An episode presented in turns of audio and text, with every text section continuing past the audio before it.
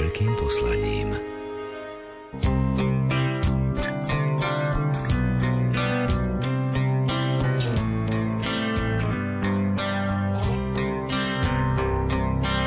Dobrý deň, vitajte. Pozývam vás prežiť nasledujúcu hodinku v spoločnosti zaujímavých ľudí. Dnes v relácii vyznania privítame kultúrnu mediátorku komunitného výmeníka na ulici Obrody v Košiciach Zdenku Košovú i bývalého predsedu Združenia mladých farmárov ASIF Milana Jurkyho. V reportáži sa vrátime na uvedenie knihy bývalého dekana Teologickej fakulty v Košiciach profesora Antona Konečného, ktorú nazval V službe jednoty. Za mixážnym pultom je Jaroslav Fabián, z hudobného archívu vyberá Jakub Akurátny a pred mikrofónom je Mária Čigášová. Nech sa vám dobre počúva. Nikto nevezme mi môj dých, nikto nevezme mi môj dých, nikto nevezme mi môj dých, nikto nevezme mi môj dých, nikto nevezme mi môj Nikto nevezme mi dých, nikto nevezme mi dých, nikto nevezme mi dých.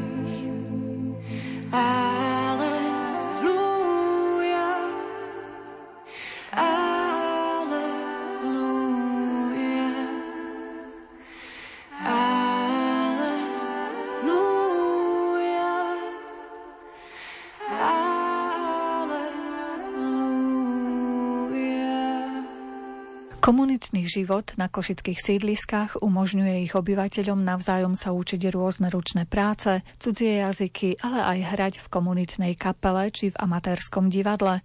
Skupinky Košičanov sa stretávajú v bývalých výmeníkoch tepla, ktoré boli vynovené a vytvárajú priestor na jednotlivé činnosti.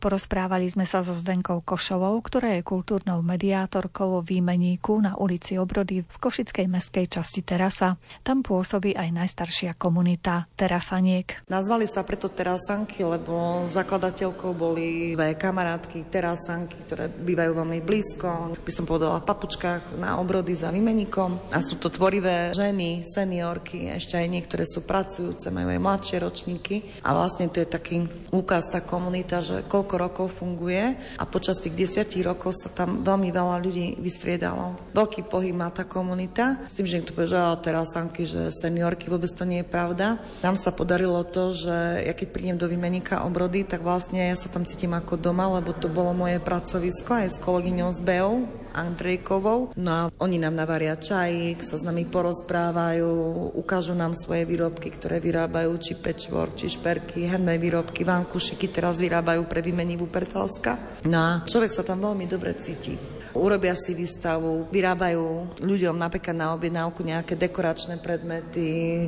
keď je niekde výročie školákov, tak urobia srdiečka pre rodičov a tak ďalej. A oni tie peniažky, ktoré si zarobia napríklad, tak si kúpili šiaci stroj. Čiže tam už funguje ako malá firma miestna a veľmi sa mi páči ten proces. To sú proste hlboké vzťahy, je tam veľmi dobrá komunikácia. My ich posúvame potom na trhy, posúvame ich vlastne do iných miest, iných organizácií. Čiže Čiže o tom presne, ako sú tie výmeníky, že sa sieťujeme a prepájame, tak vlastne aj aktívne komunity to sú tie terasanky.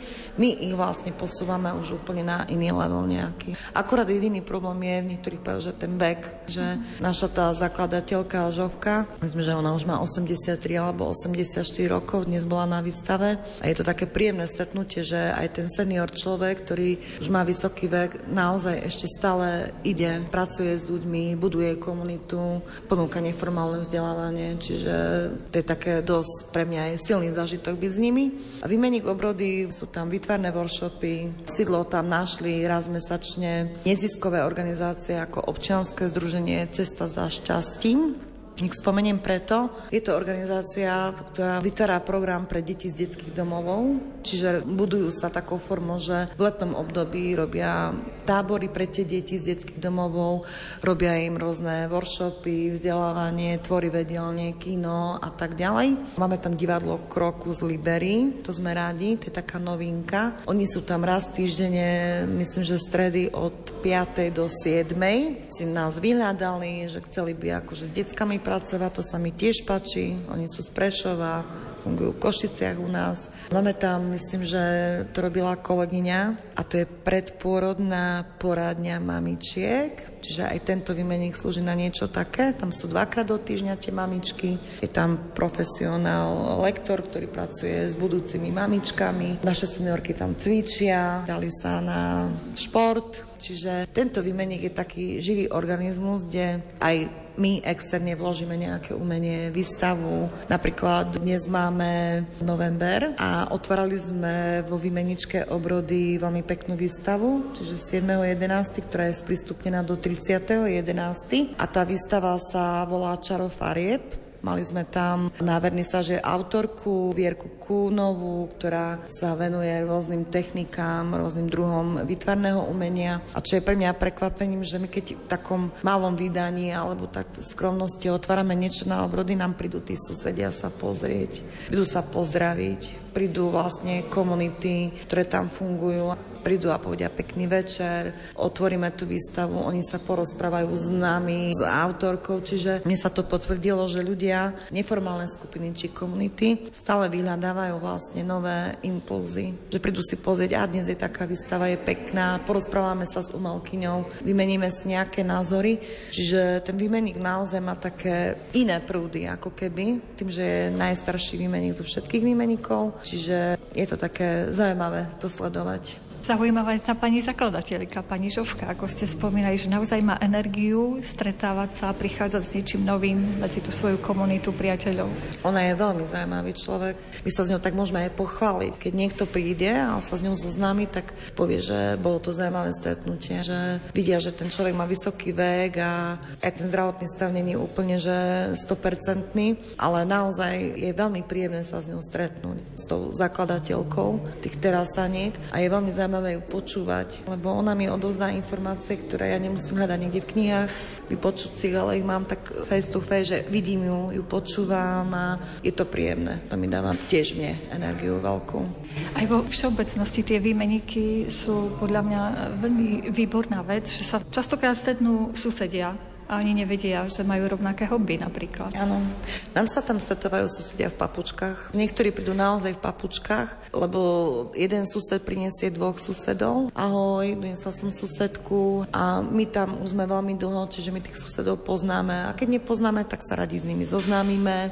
A už sa to tak šíri tak jednoduchšie, lebo mne sa mi napríklad stalo, že dobehlo tam nejaké mladé dievča, a mladé dievča, bola to Ukrajinka, študentka, ktorá je u nás druhý rok a ona, že mi hovorí, že ja by som tiež chcela výstavu, ja tiež malujem, čiže už to tak úplne samo ide a hovorím, OK, je to pekné, není problém, len musíte nám napísať, potrebujeme, čo malujete, čomu sa venujete a my si to potom vlastne medzi tou kolegyňou mojou rozdelím alebo sa porozprávame o tom, že ako to urobíme. Čiže tie výmeníky vlastne sa nastavili tak, že už samo to príde. Ten sused sa dostane ku nám, ale aj iný človek sa dostane, tak nejak to funguje.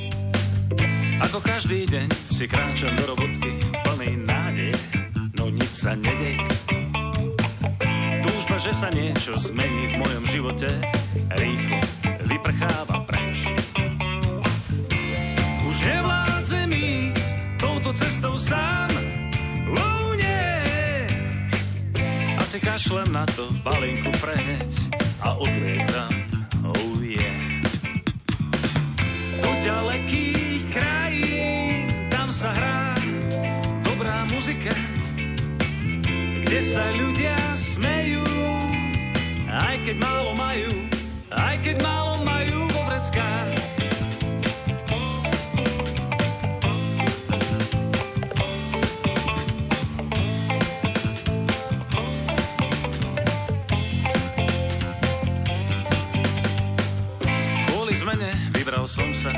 teplovzdušným balónom. Áno, balónom. Stúpame rýchlo do výšky a davy sú čoraz menšie, mm, menšie. Letíme ponad veľké jazerá a kruhy v obilí. Naplňam si sny a všetky moje zmysly zrazu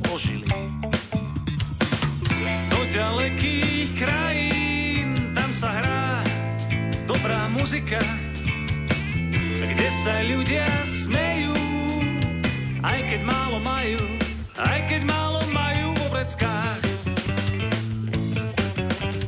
Farmár Milan Jurky má svoje gazdovstvo v oravskej obci Vasilov. Popri svojich pracovných povinnostiach a tiež popri starostlivosti o rodinu bol až do októbra tohto roku aj predsedom Združenia mladých farmárov ASIF. Na nedávnom valnom zhromaždení združenia odovzdal šéfovskú štafetu mladšiemu farmárovi Mariánovi Glovaťákovi.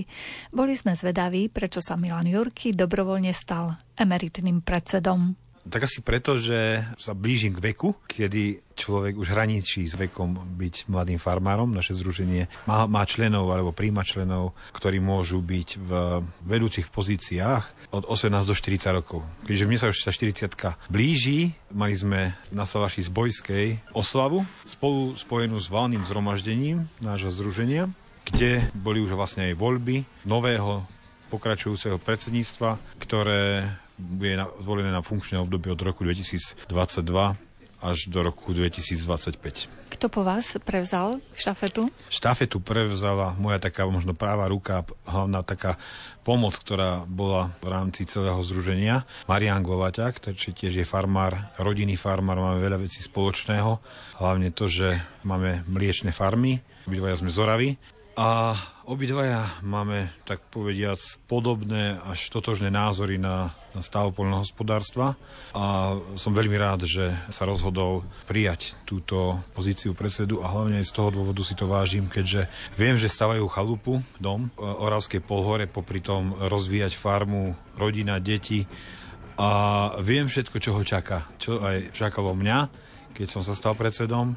Proste je konferencia, je stretnutie a ich nezaujíma, že máte nejakú robotu doma, takže musíme tú robotu odložiť na ďalší deň, ale taká robota, ktorá sa nedá odložiť, to znamená dojenie, krmenie, toto sme museli e, stíhať možno niekedy o 3 hodine ráno si to všetko urobiť a potom naspäť sa vrátiť na tú 5 hodinu, dajme tomu na dojenie. A toto isté čaká aj Mariana a ja mu pevne verím, že bude mať takisto takú veľkú rodinnú podporu, ako som mal aj ja, lebo bez toho by bola naozaj tá úloha predsedu Združenia mladých farmárov práve pri živočišnej výrobe veľmi ťažko zvládnutelná. Koľko rokov ste venovali zo svojho života práve ASIFu v tej predsedníckej funkcii?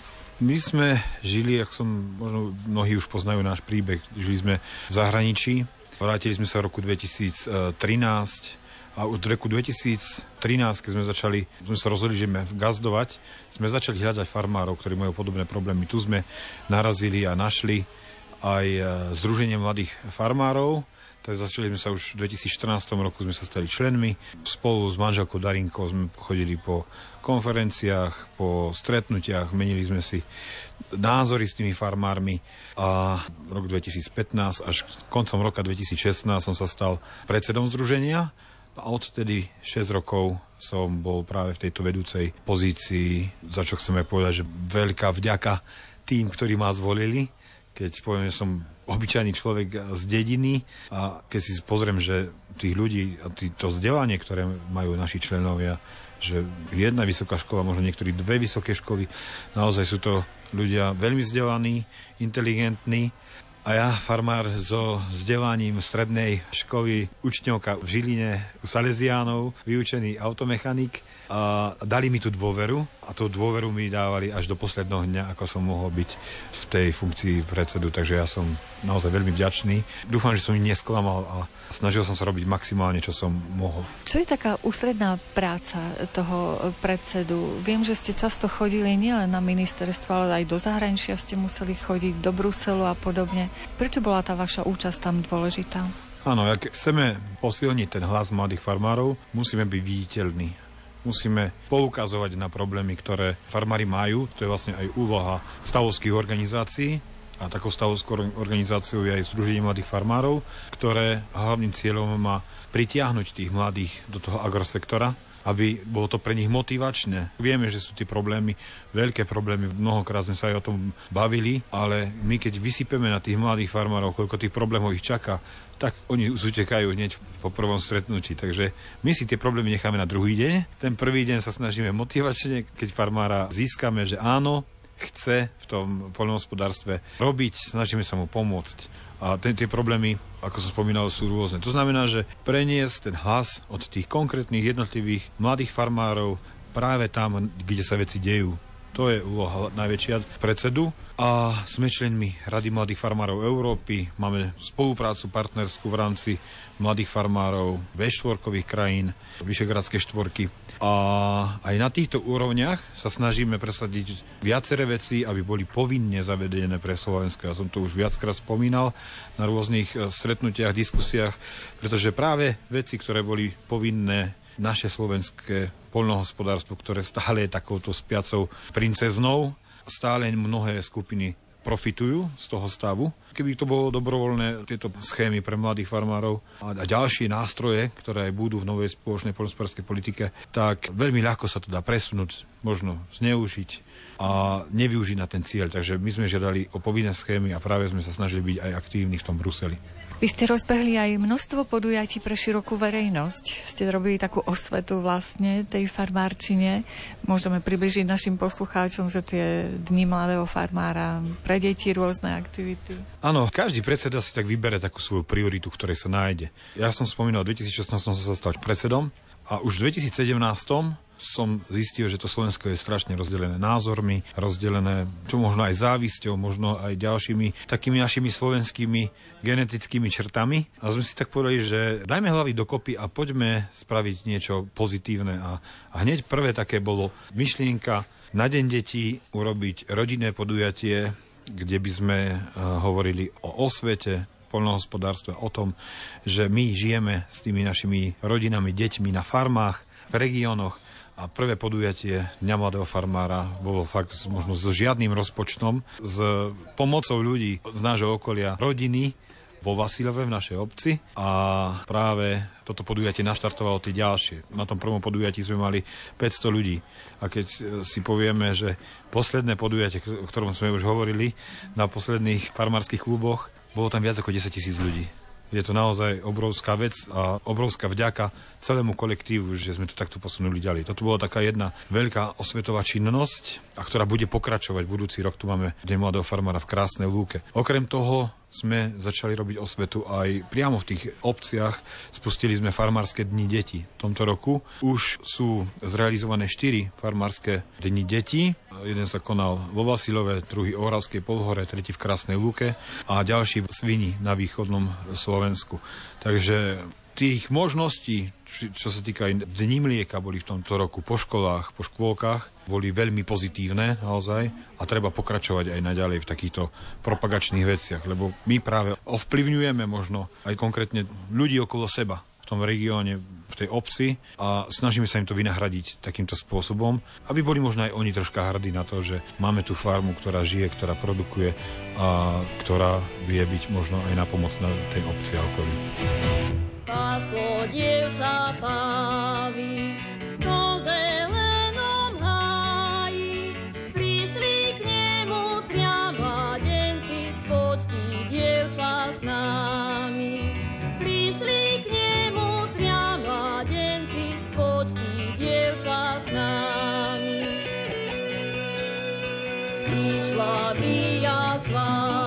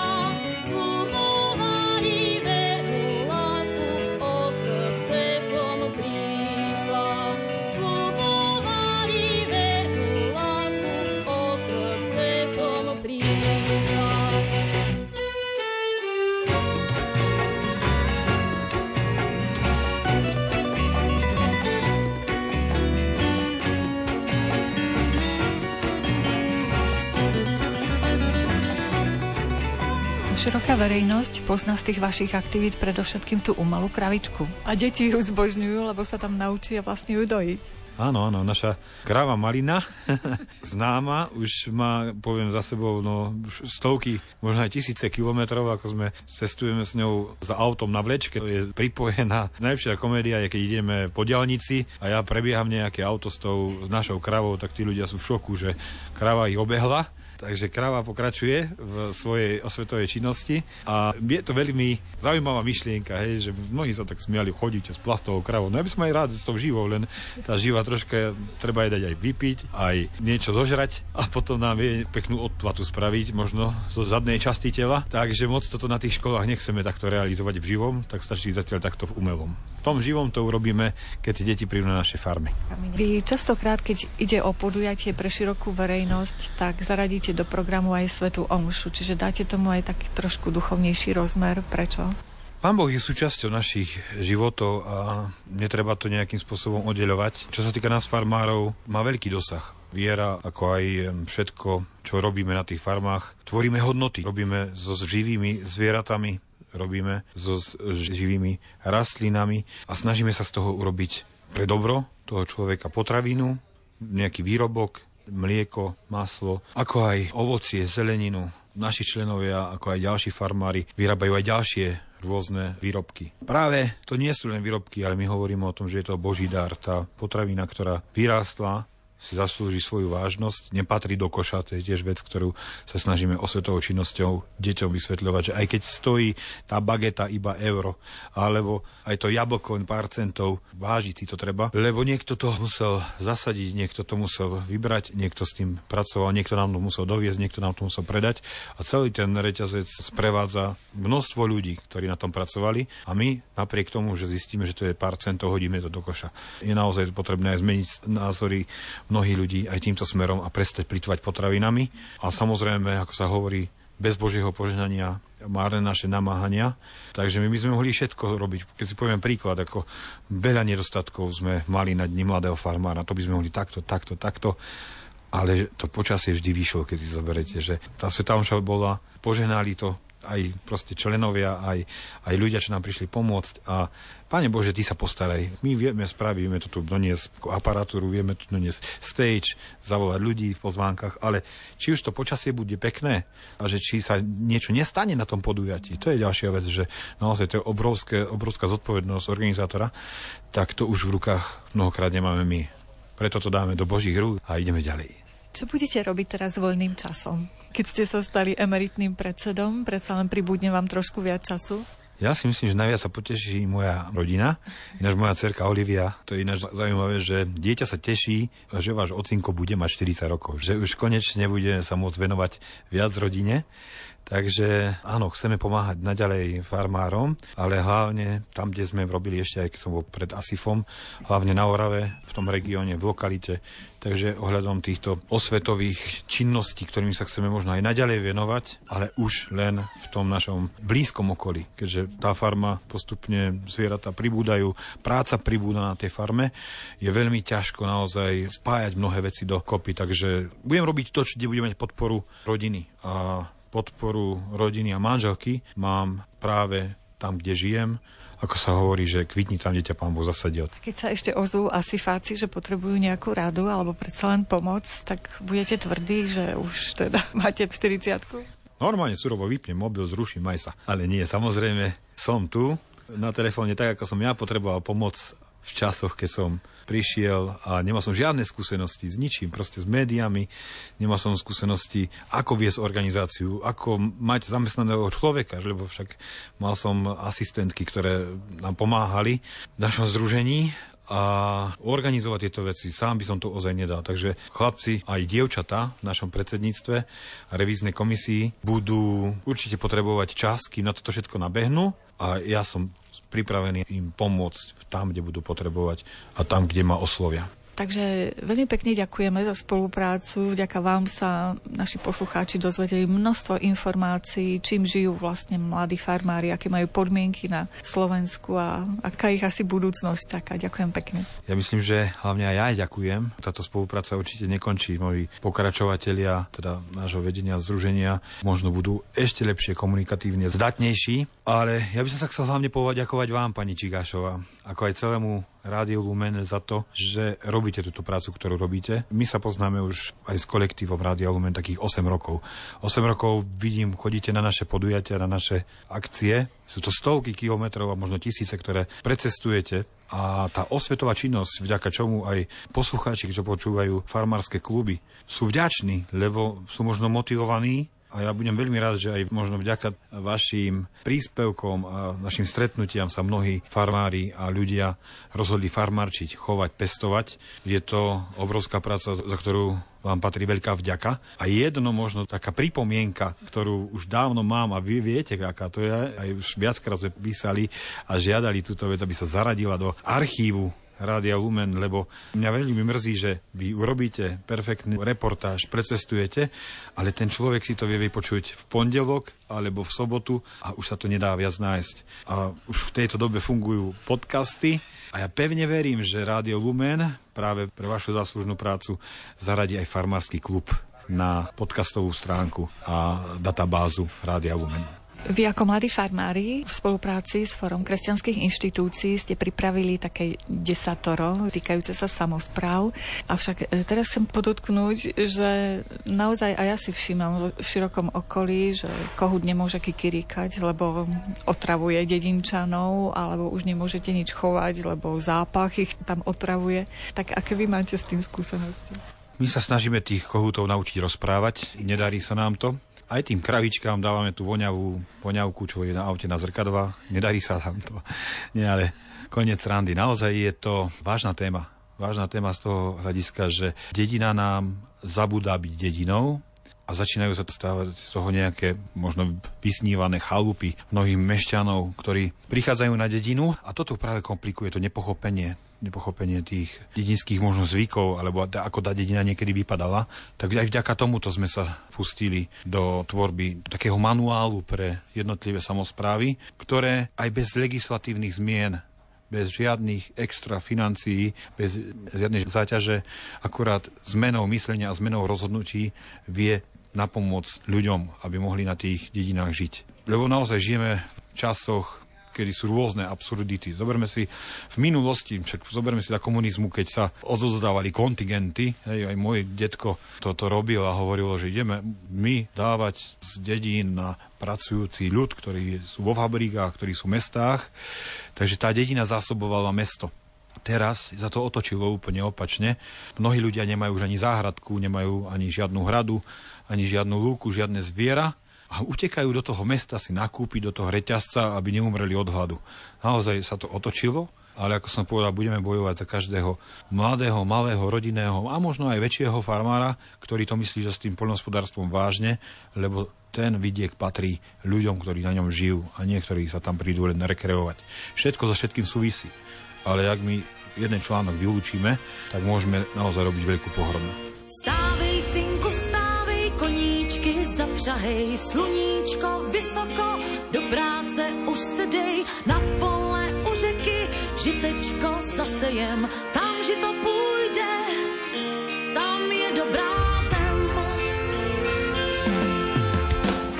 Včera si oral a dneska budeš sít, hned zítra po ránu, na trh mě musí vzít. Nech ty mě, matičko, jen malou chvilku spát. Nechám si já ještě ten svůj sen dozdát.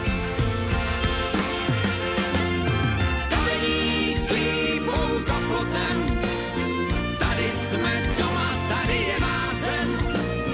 Louky, potok a políčka, z hospody hraje pěkná písnička, z hospody hraje pěkná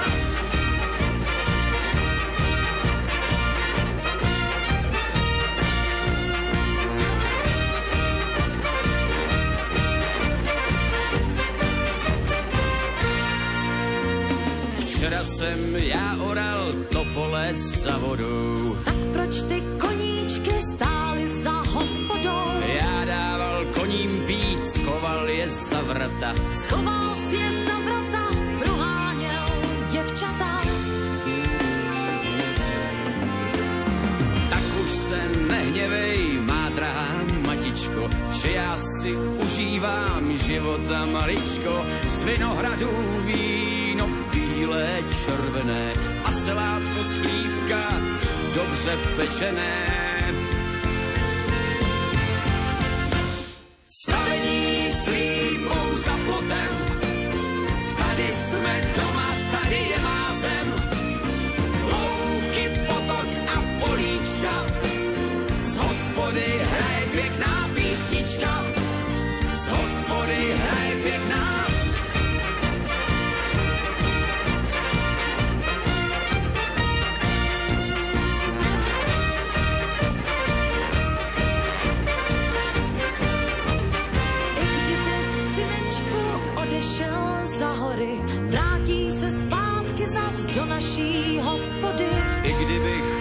matičko, stýskal si za mořem, vrátím se zpátky, jen tady doma jsem.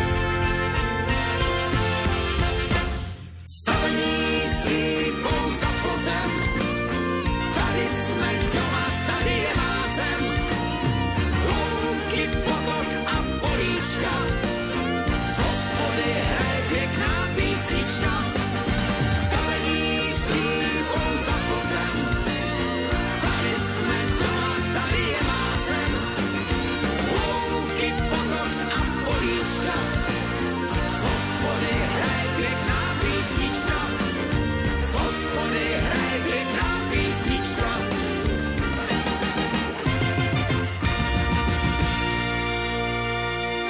V rámci tohto ročného festivalu sakrálneho umenia sa uskutočnila prezentácia knihy profesora Antona Konečného nazvaná V službe jednoty. Autor knihy sa stal kňazom v časoch totality, vtedy prijal aj spiritualitu jednoty hnutia Fokoláre. Po zmene režimu v roku 1989 pomáhal obnovovať kňazský seminár i teologické štúdia v Košiciach. Stál pri zrode Košickej ekumény a pôsobil 7 rokov ako kňaz na Zakarpatskej Ukrajine. Profesora Konečného sme sa opýtali, čo nájde čitateľ v jeho knihe. Svedectvo o Božej moci, ktorá sa prejavila v tých úlohách, ktoré, čo som ako kňaz dostal. A tie, keď to tak spekne sám pozerám a, a som sa rozhodol ich spísať, lebo však aj pán arcibiskup Tkáč ma nabadal napíš, čo sme to, jak sme to robili a zakladali, tak vidím, že tá Božia moc je úžasná a že je veľká, že, že ja som tu ten nástroj, ktorý tu musel byť, lebo, lebo je treba aj nástroje, ľudské, ale tá podstatná časť sa vykonala v tých notách, čo sú v nebi a čo idú cez církev, cez biskupa, cez bratov, cez tie okolnosti. No a ja som v tom celom procese mal čest byť. Tak by som to, nie že ja som to robil a musel a mal robiť a čo všetko. Nie, ja som mal čest prispieť tomuto dielu. Volá sa tá kniha v službách jednoty. Prečo si myslíte, že tá jednota je taká dôležitá medzi ľuďmi? Myslím si, že jednota je vrchol Evanília. Ježiš sa modlí za jednotu, už keď založila Jomšu, aj keď nohy umil, aj keď všetko povedal. Oče, prosím ťa, aby všetci boli jedno. Čiže Ježiš sám sa za ňu modlí. To znamená, že my sme ju nedostali rozkaz ju urobiť, vytvoriť. My sme dostali rozkaz sa modliť a prispievať. A je to ten cieľ veľký, aby všetci boli. Ako ty, oče, vo mne a ja v tebe. Na tým môžete rozmýšľať, koľko chcete. A čím viac rozmýšľate, tým viac vám je jasné, čo to ten Ježiš povedal. My máme byť na spôsob trojice tu. A všetci. No keď to raz sa vás tak dotkne, tak to vás ne, nemôže nechať. To proste s tým budete žiť stále. Tak a ja som dostal tú milosť, že sa ma to dotklo a že s tým žijem. Myslíte si, že práve tá spiritualita jednoty môže pomôcť aj v riešení tých problémov súčasného sveta, ktoré prežívame každý deň? Myslím si, že ani nič iné. Že iba, iba ako ty, Otče, vo mne, aby aj oni. To znamená, že Pozrime, ten otec, syn a to slovo, syn, ktorý sa stal človekom, ten sa stal vámi, mnou, každým z nás. A my, keď ideme k nemu, ideme nielen k Otcovi a k Duchu Svet, ale ideme jeden k druhému. A nech ten druhý je, aký chce. To sa nerieši, že či ten druhý je takej viery alebo takej, alebo treba aj názoru, alebo farby pleti, alebo povedzme aj orientácie. Ale je to, je to Boží tvor a treba k nemu pristupovať, ako k nemu Ježiš pristupuje. A myslím si, že to naozaj je riešenie. E, riešenie nie je to kto z koho. Riešenie je kto s kým a ako. A toto je tá Ježišová metóda. My sa ešte síce stretneme, pretože množstvo historických faktov môže človek nájsť vo vašej knihe, takže tomu venujeme potom jednu reláciu, história a my. Avšak predsa len aspoň jednu spomienku by som zaradila ešte do tohto rozhovoru nášho. Teraz tu vidíme množstvo ľudí, prišli si pozrieť tú vašu knihu. Organizuje sa tu množstvo podujatí v priestoroch Teologickej fakulty. V tom roku 1994 koľko ľudí tu bolo? No, vtedy to bolo konzervatórium budova zdevastovaná, pretože ona bola vlastne cirkevná, ale v užívaní štátu. A keďže tá školská správa ju nemala ako v držbe, v majetku, no tak ju využívala. A teda po tých 40 rokoch využívania počas totalitnej éry No tak tá bola, budova bola tak zdevastovaná, že bola vlastne, som mal papier na to, že je zdraviu a životu nebezpečná tá prevádzka. Napriek tomu bola, keď som na školskej správe o tom hovoril, tak mi povedal, ale my máme veľa takých budov, tak, no čiže bolo to také, ako bolo a práve v tom je, toto som chcel opísať, tú Božiu moc a pomoc, že sa to podarilo dostať do tej podoby, ktorej je dnes že je to seminár, je to fakulta, je to ekumena, to liturgický inštitút a tak ďalej. Niečo, čo slúži nielen katolíkom, ale aj, aj a nielen cirkvi, ale aj mestu. Žiť svoj príbeh je dôležité, milujem múdrosť života, nechcem sa míňať s vlastnou cestou, vlastným šťastím a šťastnou hviezdou Rozumieť chcem tomu, čo vidím, pochopiť smieť,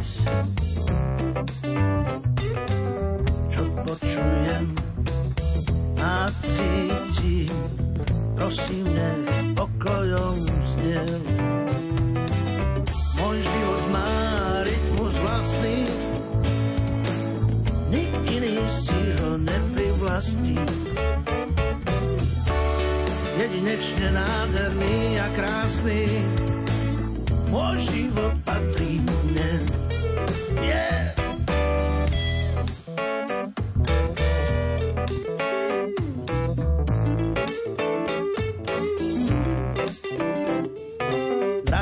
Vedeli žiť lepšie v mojej koži, tí, ktorých vlastná koža omína a tak som pre nich málo dobrý. Vraj márnivo život míňam. Môj život má rytmus vlastný, nik iný si ho neprivlastní. Jedinečne nádherný a krásny, môj život patrí mne. Yeah.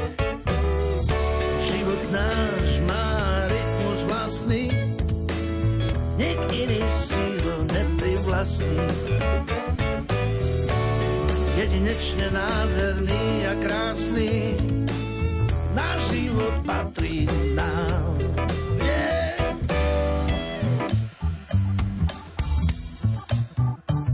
Knihu v službe jednoty si už stihol prelistovať aj košický arcibiskup metropolita Bernard Bober. Áno, skúsil som to prelistovať, prečítať. Nie, niektoré state sú mi veľmi dobre známe, takže to je taká jeho trilógia. Najprv povolanie k kniazstvu, potom ekumena a potom aj tie funkcie, ktoré dostal od 93. či 4. roku, keď sa stal prvým rektorom tu v kniazskom seminári, potom sa stal dekanom a teda profesorom, všetko toto, čo súviselo práve s účinkovaním na fakulte i kňazskom seminári. Áno, prelistoval som to. Ja dobre poznám, pretože my sme spoločne študovali. On rok predo mnou začal. Vlastne začal so mnou, lenže bol už po vysokej škole, bol inžinierom, tak ho presunuli do druhého ročníka, takže naraz jeden rok robil dva ročníky, prvý a druhý, a tak ma preskočil vysviackou ale my sme boli veľmi dobrí priatelia, pretože ja mám vždy sympatie práve k jeho láske a, a to je Fokoláre, to je spoločenstvo, hnutie Fokoláre. Počas totality dá sa povedať, že to bolo také jedno živé spoločenstvo, ktoré ticho účinkovalo a združovalo aj laikov, aj kňazov, sympatizantov, pochopiteľne. Takže ja som tam chodil, dobre som ho poznal, bol veľmi zapálený. Keď sa zapári za niečo, tak je taký viditeľne zapálený, neodchádza od toho a to vlastne sprevádzalo počas celého jeho kňazského života, či už v pastorácii, alebo aj tu na fakulte a aj teraz ako emeritného už profesora, keď spomína na všetky tie pekné chvíle. Čo by ste vypichli, aké jeho ľudské dobré vlastnosti a profesionálne, ako kňaza, ako šéfa teologickej fakulty a ďalších funkcií, v ktorých sa stihol ocitnúť v priebehu svojho života? On je známy ako taký veľmi milý človek, usmievavý. To sú také e, vlastnosti ľudské a ja by som aj to spomenul, že vždy mi prejavoval e, nielen sympatiu, keď som bol už pomocný biskup a stal som sa potom arcibiskupom, ale vždy povedal, že najviac, čo si ku mne dovolí, je vždy poslušnosť. Za každých okolností.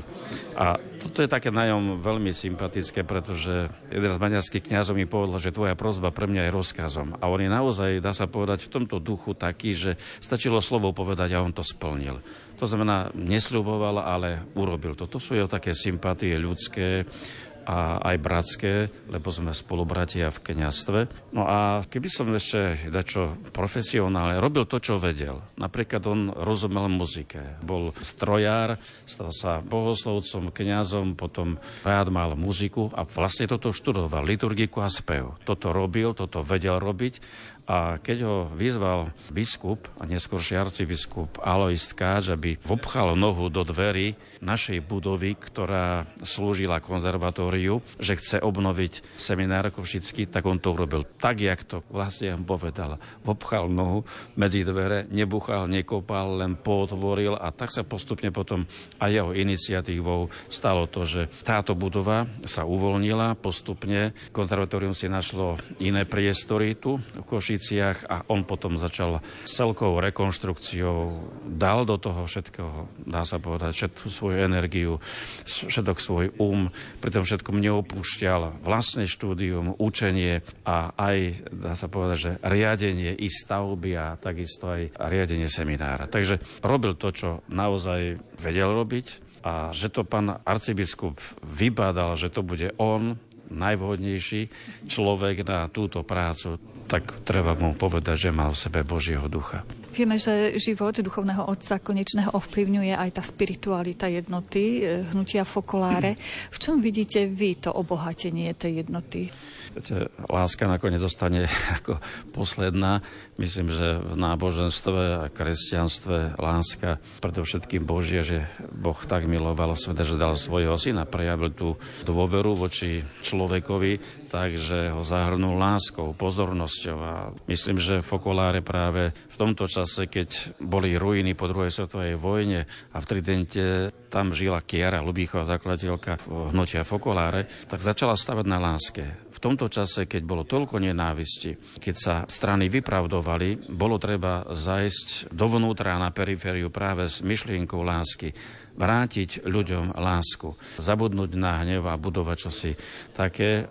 A dá sa tak povedať, že evanírium je nástrojom tejto lásky, je posolstvom tejto lásky. Takže Kiara myslím, že dobre volila, pretože to hnutie žije už po vojnových časoch až do dnešných čias a toto hnutie je mnohým sympatické, mnohým to pomohlo a myslím, že vtaláča aj do jednak církvy, ale potom ale aj do dialogu s týmto svetom veľmi dôležité súčasti.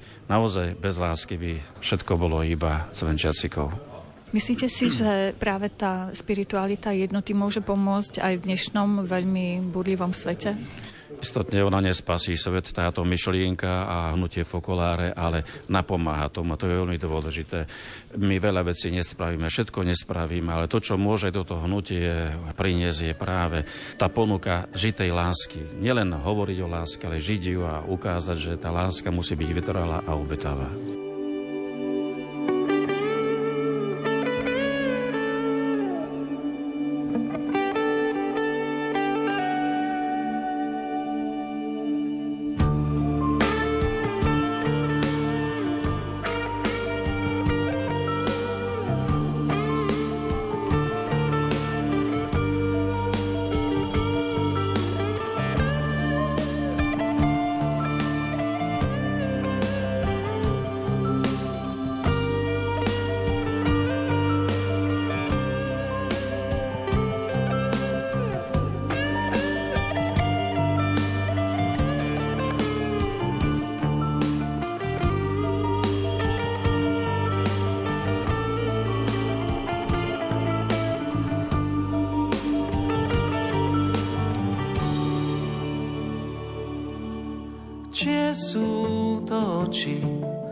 S láskou hľadia na nás, čie sú to ruky k nebu stále zopnuté, čie sú to ústa, čo sto ráz prosia za mňa?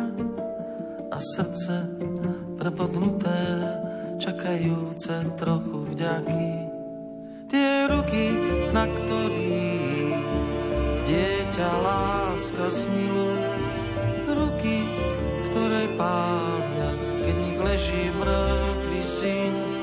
Sú ruky našej matky, nimi chráni svoje deti. Sú to ruky plné lásky, má ich naša mať.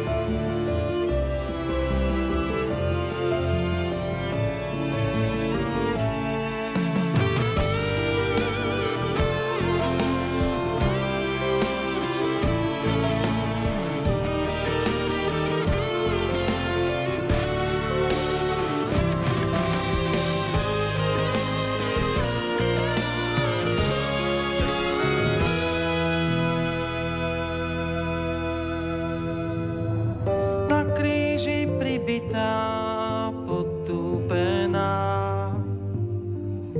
Vydaná na pospas, zlobe za nás. Koľko len lúčov vyslala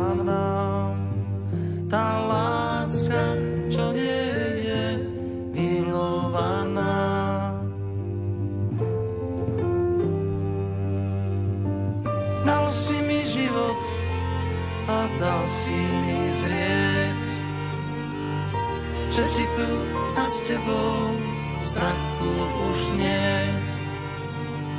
Odpust, že viem a predsa zabúdam, že láska si málo milovaná.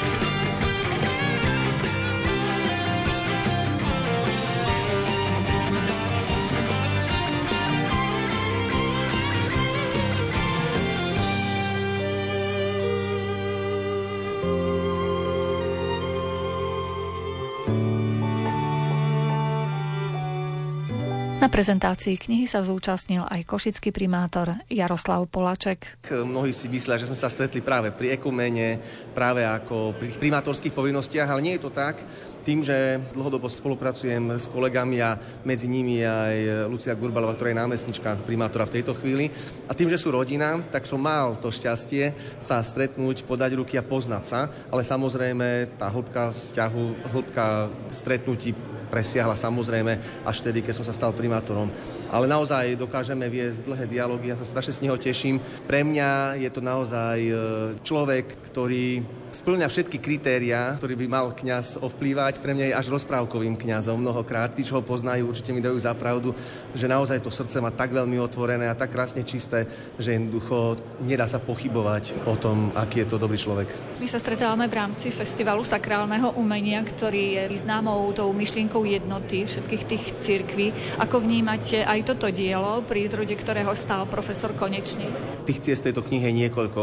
Pre mňa, pre primátora je veľmi hodnotné to, že vyrozpráva okrem svojho vlastného príbehu aj príbeh tohto mesta, príbeh semináru, príbeh svojej práce, kde určite v budúcnosti historici budú môcť čerpať všetko to, čo sa tu udialo. A samozrejme verím, že aj noví kňazi pri čítaní tejto knihy určite otvoria svoju mysel a budú vidieť, ako tento veľký človek pracoval a pracuje. Moderátor Košickej ekumény, evanielický kňaz Dušan Havrila, zaželal profesorovi Konečnému, aby stále bol duchom mladý a plný kreativity. Chcem mu len prijať, aby ešte aj pán Boh požehnal jeho kreativitu a napriek veku nech je duchom svieži, mladý a nech je ešte vždy taký kreatívny aj v tých veciach, ktoré nás vedú k tej jednote, tej spiritualite jednoty, ktorá je naozaj veľkým darom Božej milosti. Svoju spomienku na pôsobenie profesora Konečného na Teologickej fakulte pridala aj pani Mária, ktorá bola v tom čase študentkou. No ja si pána Konečného pamätám zo svojich študentských čas tak týmto spôsobom, že sme v Košiciach mali mladežnícke stredka u jezuitov, kde nás pater Fekete Joško zgrupil veľkú skupinu mladých vysokoškolákov, kde sme sa stretávali, rozprávali, komunikovali, robili sme si večerné pre prechádzky po meste a cítili sme potrebu mať niekde sa stretávať aj s inými vysokoškolákmi, tak sme sa dohovorili na tom, že by bolo dobre, keby sme mali jednu mesiaci alebo aj raz týždni svetu omšu, ktorá by nás stiahla do jedného kostola, kde by sme si mohli nájsť aj svojich životných partnerov, ktorí vyznávajú rovnaké akože hodnoty. No, nastalo to tak, že v Košiciach sa zriadilo zriadila teologická fakulta a dostal poverenie otec Konečný, tak sme sa vybrali za ním ako štyria študenti. Rasto Červeniak, Maria Hricová, Marek Varga, otec už teraz toho času otec duchovný a Roman Kitrajber. Išli sme po stavenisku konzervatória, kde sme zakopovali, lebo nebola elektrína. Mobily sme vtedy nemali, aby sme si posvietili pod nohy, ale dostali sme sa do obrovskej miestnosti, kde bol otec Konečný a sme mu vysvetlili, že čo potrebujeme. Sme mu povedali, že my máme ten zámer, aby sme vedeli mladí sa stretávať na jednom mieste a trošku, aby sme rástli aj po tej duchovnej stránke, lebo všetky sveté omše sú jednoducho dané, ale chceli sme trošku viac do toho priniesť. Povedal, že dobre, porozprávam sa s otcom biskupom, ale som tkáčom a nesľubujem vám nič, No a na to bol asi týždeň a volal otcovi jezuitovi Joškovi Feketemu, že začínajú v pondelok o 19.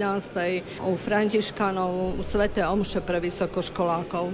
Tak sme sa potešili a fungujú dodnes. Zaspomínala si aj Neter, autora knihy profesora Antona Konečného, v súčasnosti viceprimátorka Košíc, Lucia Gurbaľová. Kniha v službe jednoty nášho Tona. Táto kniha vypoveda nie len o jeho profesionálnom živote, o, o živote kňaza, dekana, rektora, zakladateľa ekumeny, ale vnímam to aj ako knihu o vypovedí života človeka, ktorý je mi rodinne blízky. Je to náš striko Ujo, alebo ako ho my familiárne voláme, náš krstný. A musím povedať, že v tej knihe ja som čítala niektoré state, nie všetky sa mi podarilo dočítať, ale musím povedať, že práve tie state, ktoré sa nás bytostne dotýkajú, kde sme s ním trávili detstvo, kde sme sa narodili, ja neviem, v Kúrime, v Plavči, v Poľove, tak práve tie nám pripomínajú tie okamihy, kedy náš Tono bol pre nás viac ako iba strýko Ujo a krstný, ale bol nám takým inšpiratívnym otcom,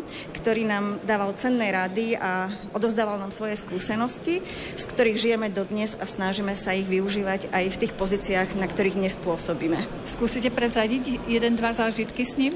Keď sme v Plavči trávili prázdniny u starých rodičov, pretože babka s detkom e, žili s Tonom na fare, chodievali sme tam tráviť e, voľné chvíle, tak samozrejme, že sa tam stretávali deti z celej dediny a často sa nám podarilo aj niečo vyparátiť. Pamätám si, že dievčatá, keď sme boli také deti, tak sme si požičali korunku od sochy Pani Márie a sme sa s ňou hrali na princezné. A vtedy sa babka na nás veľmi hnevala ale otec Tono bol ten, ktorý si nás pekne posadil a veľmi trpezlivo a veľmi takým príjemným a pomalým hlasom nám vysvetľoval, že to sa nepatrí, že treba tú korunku pani Márii vrátiť. A my sme išli a sme jej ju vrátili.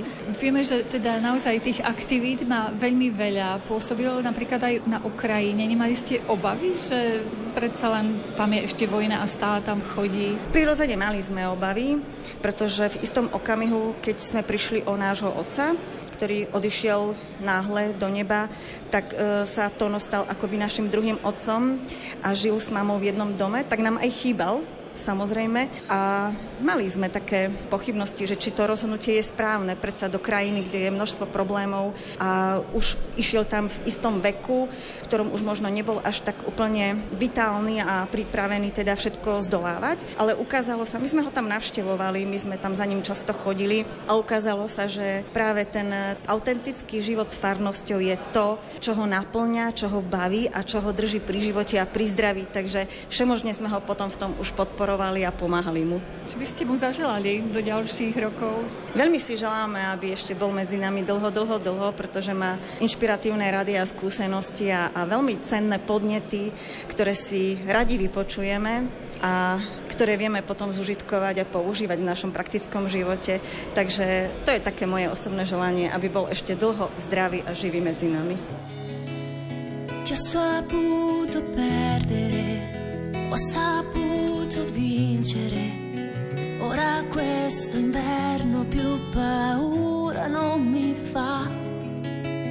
Dopo quei momenti bui, dopo il cielo grigio che sembra entrare nella stanza quando non sei qui. Lascio che la porta del cuore te